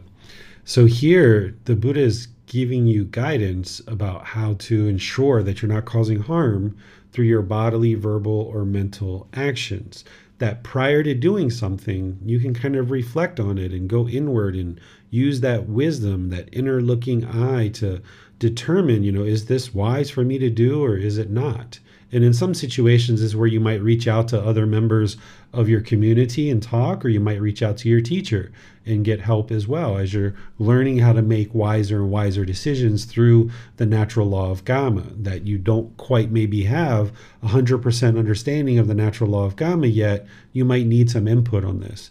But if you come to the conclusion that what you're about to do is going to cause harm, the Buddha is saying, don't do that because that harm is going to come back to you. And then likewise, while you're doing a certain action, if you realize that it's unwholesome in the moment, the Buddha's like, stop, you know, you can stop that. You can suspend that. You can no longer need to do that. Because the longer that you do that, it's going to just produce more and more unwholesome results for you. So here, the Buddha is talking to his son Rahula. He's saying, you know, if you realize while you're actually doing an action that something is unwholesome, essentially restrain the mind, pull the mind back, suspend yourself from doing that bodily action because if you allow yourself to continue forward, it's just going to keep producing more and more unwholesome results there. And then likewise, he says here, if you've already done an action and you realize that it was unwholesome, he's saying you reflect on that and you observe that. He's saying talk to your teacher. He's saying, you know, lay it open to the teacher or your wise companions in the holy life. That's other members of the community because you might need some guidance, you might need some counsel. You're not confessing it just to confess it, you're sharing it. You're not necessarily confessing it like maybe like a Catholic confession where you're giving a penalty or a punishment afterwards, but instead you're going to your teacher or someone you trust, someone who you feel is very close, that is wise, that you can get help from, and you say, Hey, this is something that I've done. You know, here's some reflections that I'm having. You know, what are your thoughts? You know, what things would you suggest for me? And then this way you can gain the wisdom so that you don't do those again in the future. It's not about making anybody feel bad or guilty or shameful or fearful or anything like that. It's more about you ensuring you get the wisdom that you need so that that doesn't happen in the future there's going to be certain things that you feel like you don't necessarily need to do that with. But in certain situations, even when you feel like your mind is fully looked at a certain situation and you fully understand it, there's still going to be situations where it's wise for you to talk to your teacher or other people in the community and get input and get feedback just to be sure that you've looked at all angles of it and you've gotten the help that you need so that now you better understand the natural law of karma and you're less likely to make unwise decisions in the future. And the Buddha talked about this same way for verbal action and mental action, not just bodily action. And then this is where he also says, you can reside peaceful and joyful, training day and night in wholesome states.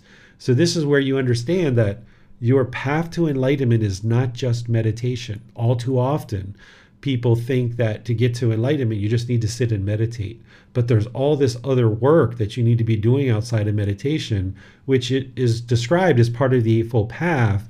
And the Buddha is explaining it here too that, you know, before doing an action, while doing an action, and after doing an action, you can be reflecting and trying to determine was this wise? Was this wholesome? Eventually, you do that enough where the mind understands the natural law of karma so well that you can just practice these teachings and it's effortless.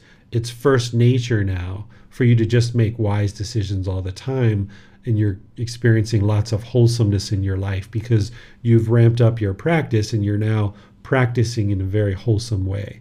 But you've got to do the work in order to get there. And then once you do, it's just effortless. You understand this natural law so well. And the way that you get to that point is by doing what the Buddha is explaining here. Reflect before, while doing an action, and then afterwards as well. Questions on this chapter? Go to Jan. Thank you, Manal. Thank you, Teacher David. Um, I have a question about situations where it um, seems that um, one might do something that would harm one person but would actually save multiple other people from harm. Can you give me an example? Yes. Um, so it comes up quite often at my workplace where um, someone will um, will speak up that there's a, a situation that's um, causing um, potential harm to people. Um, so this is this has happened with me. Um, I teach art in an art studio. There are harmful art materials that can be used that will harm your body. They can give you cancer. They can cause asthma attacks. Um, they could cause, um, you know, multiple chronic chronic medical issues. And so I've been in the situation of having to um, report somebody who's brought these damaging chemicals into the shared space. So I feel that, you know, it's harming the person that I'm reporting. They're getting in trouble. Um, but if we allow the person to bring these harmful chemicals into the space, it's going to harm multiple people, all the other people who are using the space, the teachers and students. Um, and this has come up multiple times. Um, so I have this situation I feel that I'm putting being put in where I'm I'm having to decide, um, you know, that it I, I need to protect the majority of people. And so the one person who is going to get in trouble is going to get in trouble. Be, but it's more important to protect the vast majority of people in the space. Okay, I understand. Does that make sense? Yep, makes complete sense. So in that situation, okay. you're not the one causing the harm.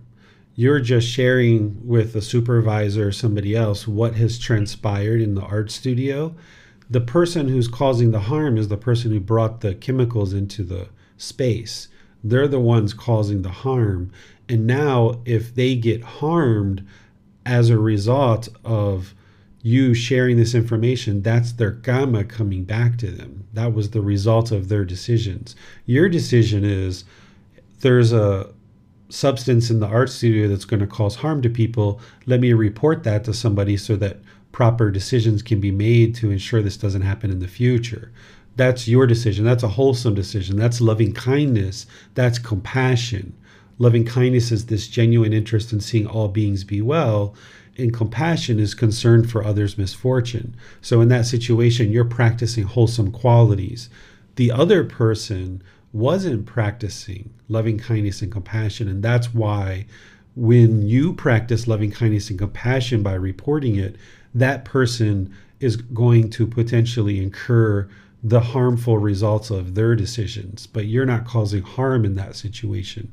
You're actually solving a problem. Thank you. That's very helpful. Mm-hmm. Thank you, Teacher David. You're welcome. There are no other questions for this chapter. All right, let's move on to chapter 28. There we go. Fulfilling the goal of asceticism.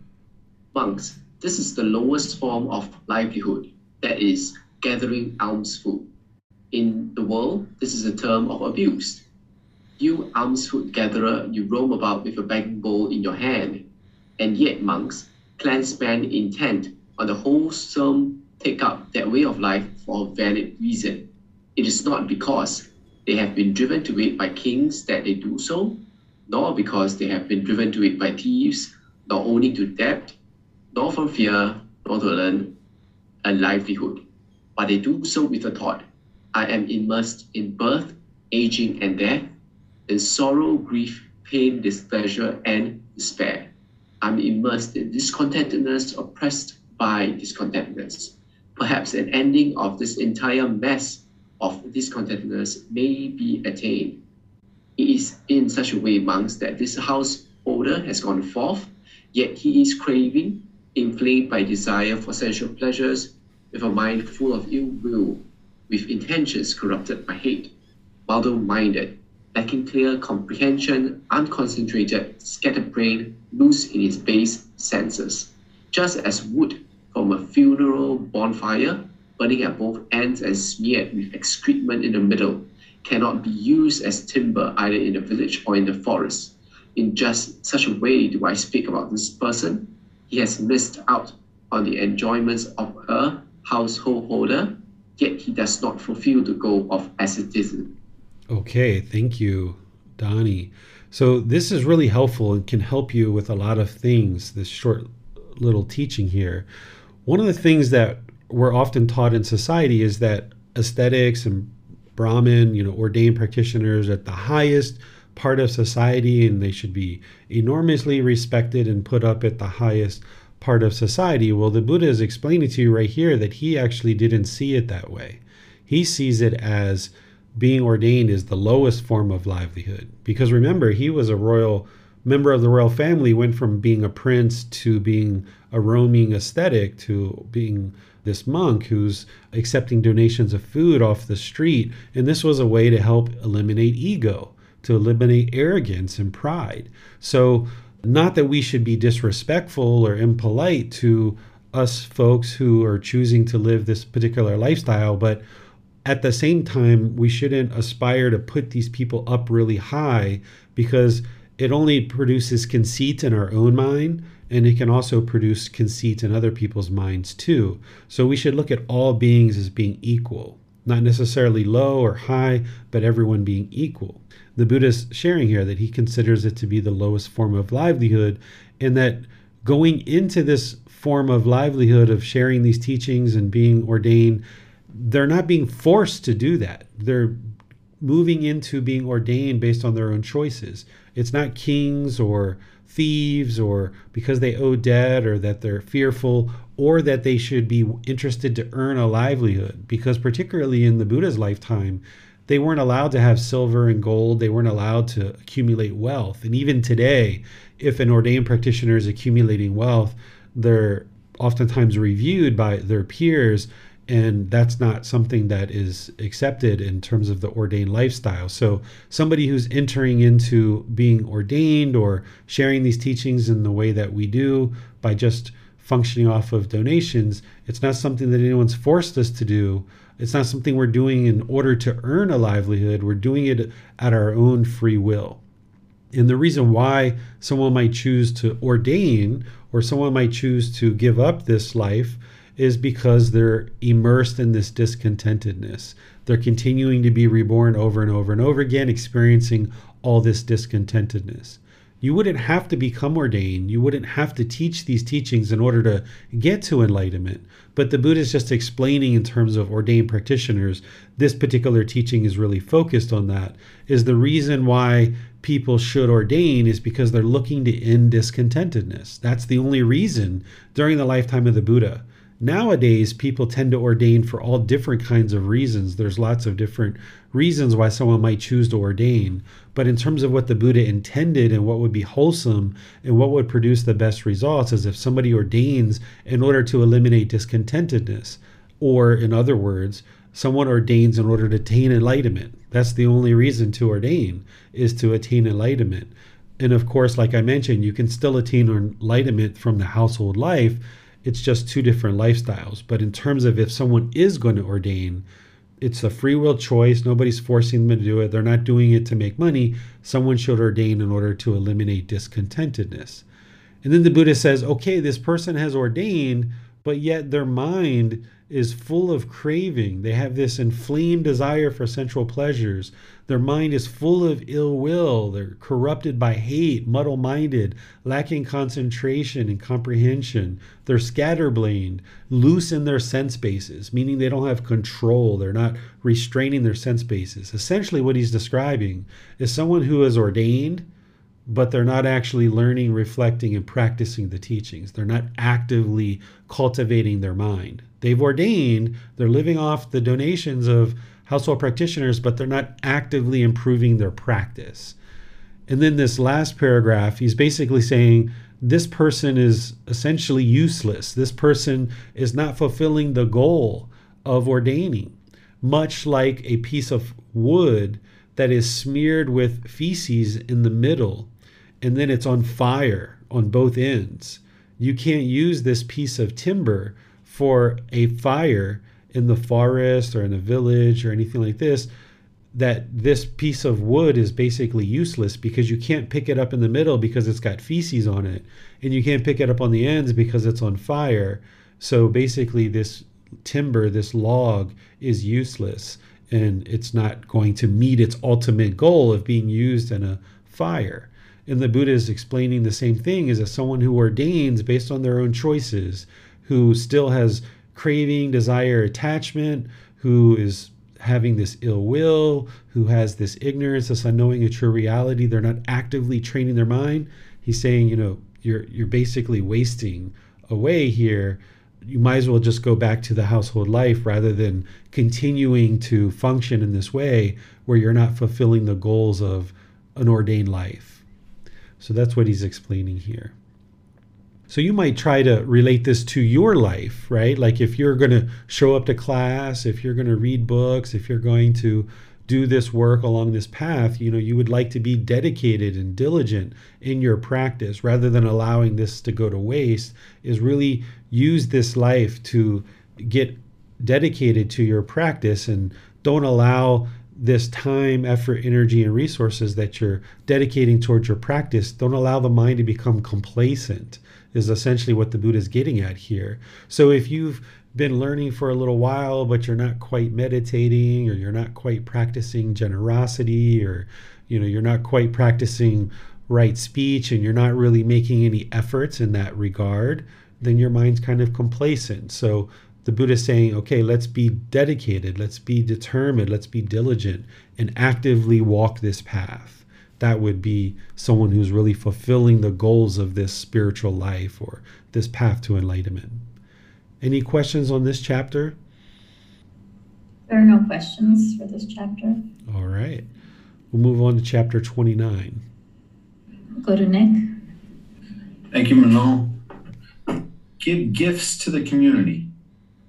My family gives gifts, Venerable Sir, and those gifts are given to monks who are arahants or on the path to arahantship, those who are forest dwellers, alms food collectors, and wearers of rag robes. Sense householder, you are a household practitioner enjoying sensual pleasures, living at home in a house full of children, using sandalwood from Kasi, wearing garlands and scents and ointments, and receiving gold and silver.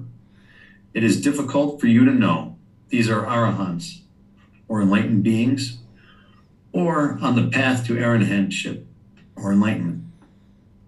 If householder, a monk who is a forest dweller is restless, puffed up, conceited, talkative, rambling in his talk, muddle minded, lacking clear comprehension, unconcentrated, with a wandering mind, with loose sense bases, then in this respect he is blameworthy, responsible for wrongdoing. But if a monk who is a forest dweller is not restless, puffed up, and conceited, is not talkative and rambling in his talk, but has mindfulness established, clearly comprehends, is concentrated with singleness of mind, with restrained sense bases, then in this respect he is praiseworthy, deserving of admiration, commendable. If a monk who resides on the outskirts of a village, if a monk who is an alms food collector, if a monk who accepts invitations to meals, if a monk who wears rag robes, or if a monk who wears robes given by householders, is restless, puffed up, conceited, talkative, rambling in his talk, muddle minded, lacking clear comprehension, unconcentrated, with a wandering mind, with loose sense bases, then in this respect he is blameworthy.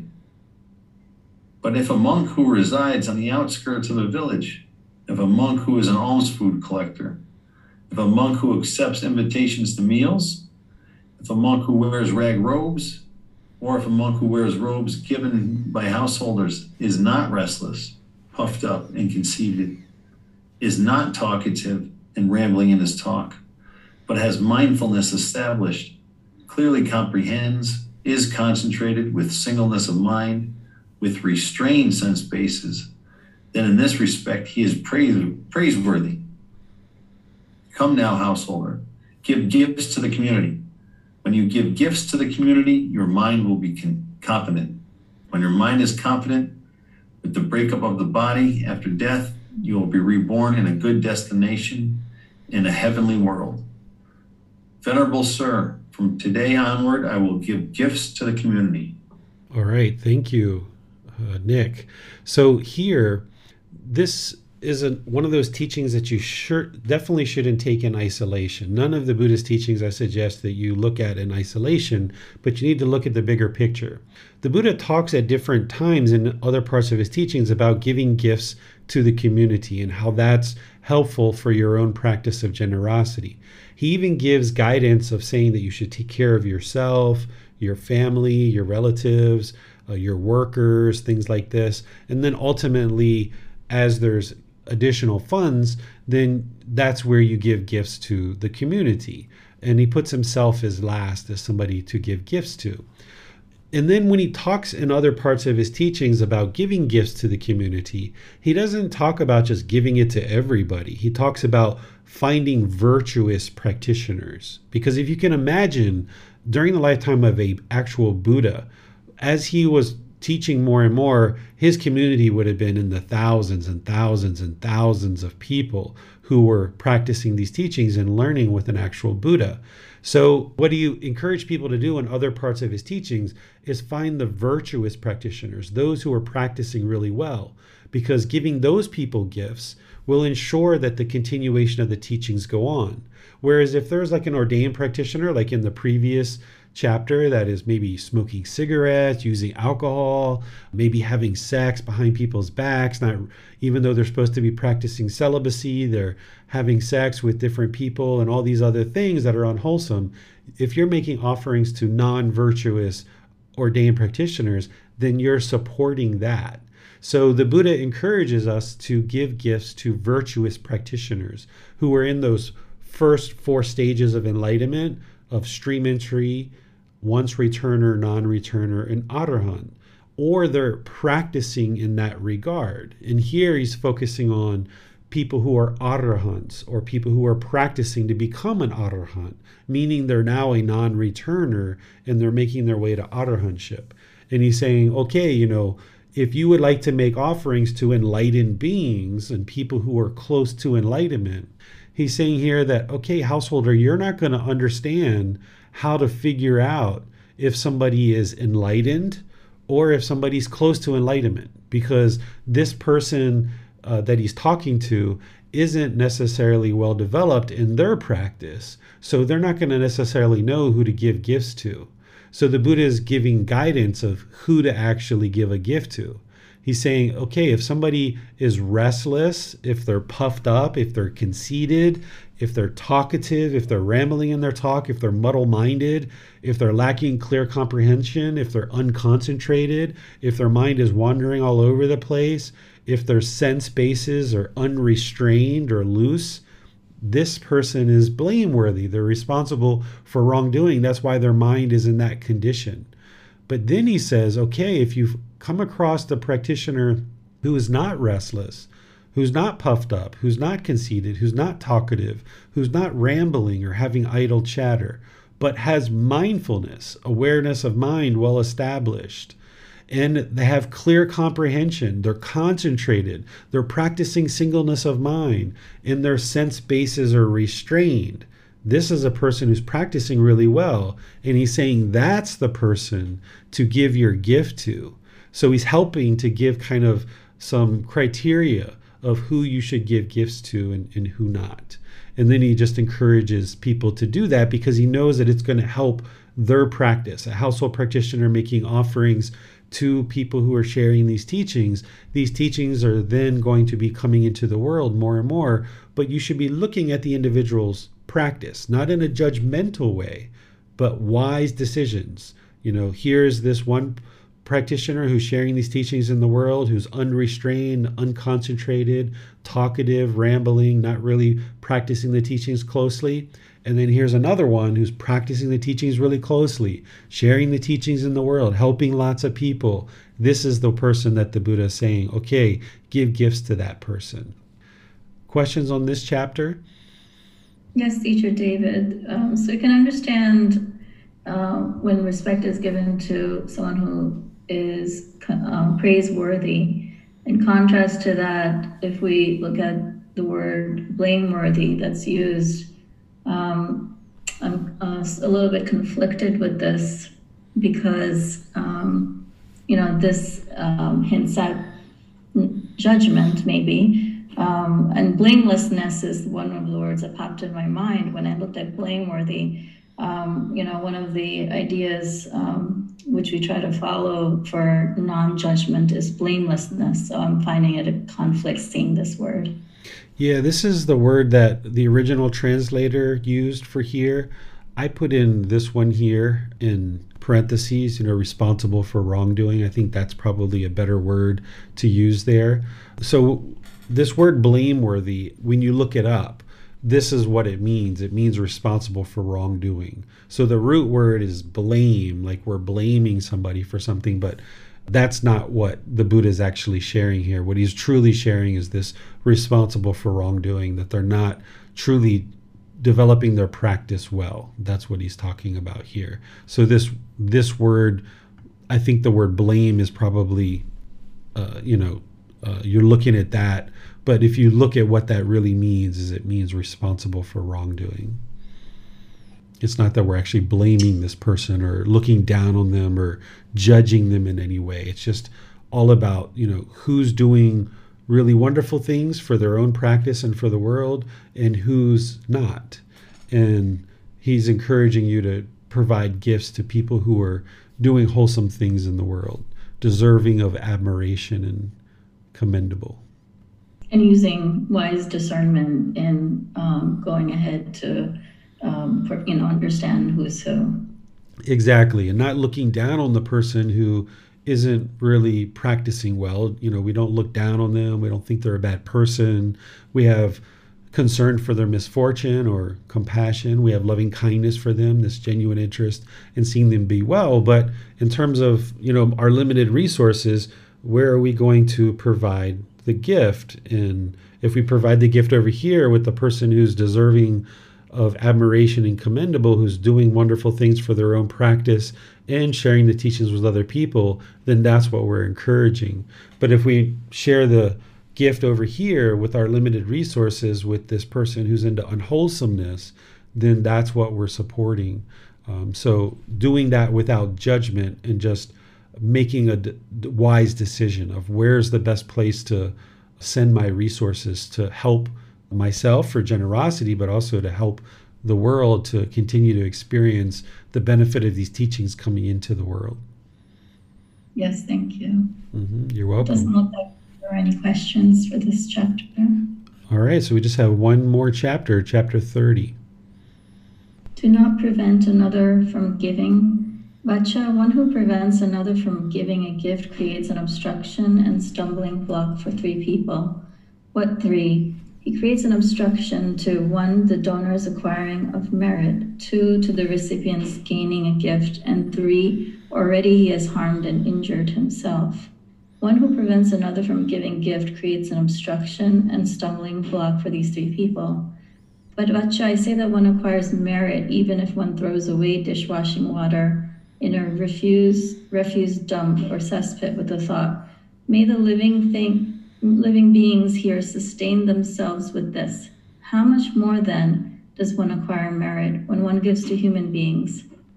However, I say that what is given to one of virtuous behavior is more fruitful than what is given to an unwholesome person, and the most worthy recipient is one who has abandoned five factors and possesses five factors. What five factors has he abandoned? One, sensual desire, two, ill will, three, complacency, four, restlessness and worry, and five, doubt. These are the five factors that he has abandoned. And what five factors does he possess? One, the virtuous behavior, two, concentration, three, wisdom, four, liberation, and five, wisdom and vision of liberation of one beyond training. These are the five factors that he possesses. It is in such a way, I say, that what is given to one who has abandoned five factors and possesses five factors is very fruitful. Okay, thank you, Manal. So here, the Buddha is giving you some guidance again of uh, one, you know, don't prevent people from giving a gift. So if somebody is sharing with you that they're going to make an offering or they're going to give a gift, the Buddha is saying, you know, don't prevent that person from doing so because if you do, you're causing harm. You're causing harm in terms of the donor. That person isn't able to practice generosity, so they're not able to train the mind to let go and eliminate craving, desire, attachment, they're not able to produce this merit. You would also be harming the recipient, the person who is actually receiving the gift. And then you would also be harming yourself as well because this gift isn't being shared, so those benefits aren't accumulating for the donor and the recipient. And then the Buddha gives some guidance on, you know, if you even just threw out some dishwater with the interest in having these animals or insects benefit from it. You know, there's even some benefit with that. But the Buddha is saying, okay, you know, if you actually give a gift to human beings, it actually has so much more benefit than even just throwing out this dishwater to insects or animals, you know, outside.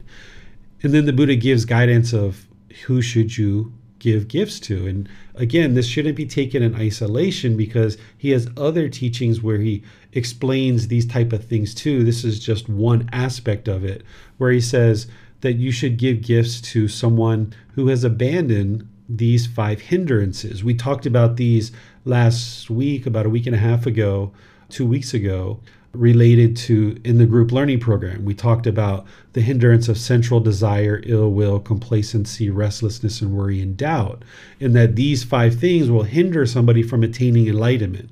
So the Buddha is saying, okay, if you're looking for enlightened beings in order to make your offering to, which would produce the most benefit, then look for somebody who doesn't have these five things because if they've eliminated these five things, then that person has removed the obstacles and hindrances to enlightenment. So that would be a person to be worthy of giving a gift to. And then he gives other guidance in terms of what would they be practicing. They would have this virtuous behavior, this moral conduct. You would see right speech, right action, right livelihood. You would also see this person have concentration. Their mind would be clear. They would have focus, concentration, clarity of mind. They would have deep memory. They would also have this wisdom that they would be able to share with you and others. And this wisdom coming into the world would help beings to understand this path and continue to evolve. Number four is liberation. This is someone who's actually enlightened that they no longer experience discontentedness. So if you see people experiencing discontentedness, then you know that they're not enlightened. An enlightened being isn't going to be angry, sad, sorrowful, have irritation, annoyance, guilt, shame, fear. They're not going to have these conditioned pleasant feelings, conditioned painful feelings, or conditioned feelings that are neither painful nor pleasant. Their mind is free, it's liberated from those strong feelings. And then number five is wisdom and vision of liberation of one beyond training. What this means is someone who has the wisdom and can see clearly the path to liberation. This person is beyond training. They're enlightened. They're completely enlightened. They are able to speak about the teachings with ease. They can see the path very clearly. They can explain the path to other people. They can guide other people along the path this person is beyond training. And the Buddha saying, ah, this is the person to give a gift to because it's going to be very fruitful. Because by supporting that person, that person's bringing the teachings into the world to help countless people as part of their practice. They now are beyond training. So now they're in this particular situation, they're choosing to teach. Not every enlightened being is going to teach. But enlightened beings who do decide to teach, they're going to be able to help a lot of people in their life because they have this virtuous behavior to be a role model. They have this concentration, this wisdom. Their mind is liberated, and they have the wisdom and vision of the path to liberation, and they're beyond training. And the Buddha says this is the way to produce the most benefit with your gift. Questions on this chapter? There are no questions in this chapter. All right. Well, we're all done for today's class. Next week, what we're going to be doing is finishing out this book. This goes from chapters 31 to 41. And we'll be done with this book and we'll be moving on two weeks from now into volume 9. So if you would like to read before class, you would read chapters 31 to 41. We have about 11 chapters. We'll study next week as part of our class, and you can ask any questions that you like. Tomorrow in the group learning program, which is Sunday, we're going to be doing a three part series starting with tomorrow on the Eightfold Path. So if you would like to join and participate in the group learning program, we're going to be discussing the Four Noble Truths as part of Right View. We're also going to be discussing the three universal truths, of course, because that's a building block for the four noble truths. And then we're also going to be discussing right intention. We're only going to be discussing right view and right intention in tomorrow's class so that we really can penetrate into that section of the Eightfold Path. And then the subsequent Sundays, we're going to do the other sections of the Eightfold Path. So this will allow you to get a really deep understanding of the Eightfold Path using the words of the Buddha. And then on Wednesday, we're going to be starting a four part series of breathing mindfulness meditation where I'll build you up from the beginning and help you to understand breathing mindfulness meditation and really develop your practice over this four part series. So, thank you all for joining for today's class. I'll see you either next Saturday or maybe on Sunday and or Wednesday of the group learning program. Have a very lovely rest of your day. We'll see you next time. Sawadee Thank you for listening to this podcast. To provide support for this podcast, visit patreon.com forward slash support Buddha. To access more teachings, visit buddhadailywisdom.com. There, you will discover a full range of courses, retreats, and online resources to assist you on the path to enlightenment. Remember to establish a daily, consistent meditation practice, along with learning and practicing these teachings. A well developed meditation practice is the foundation in which to train the mind to attain enlightenment.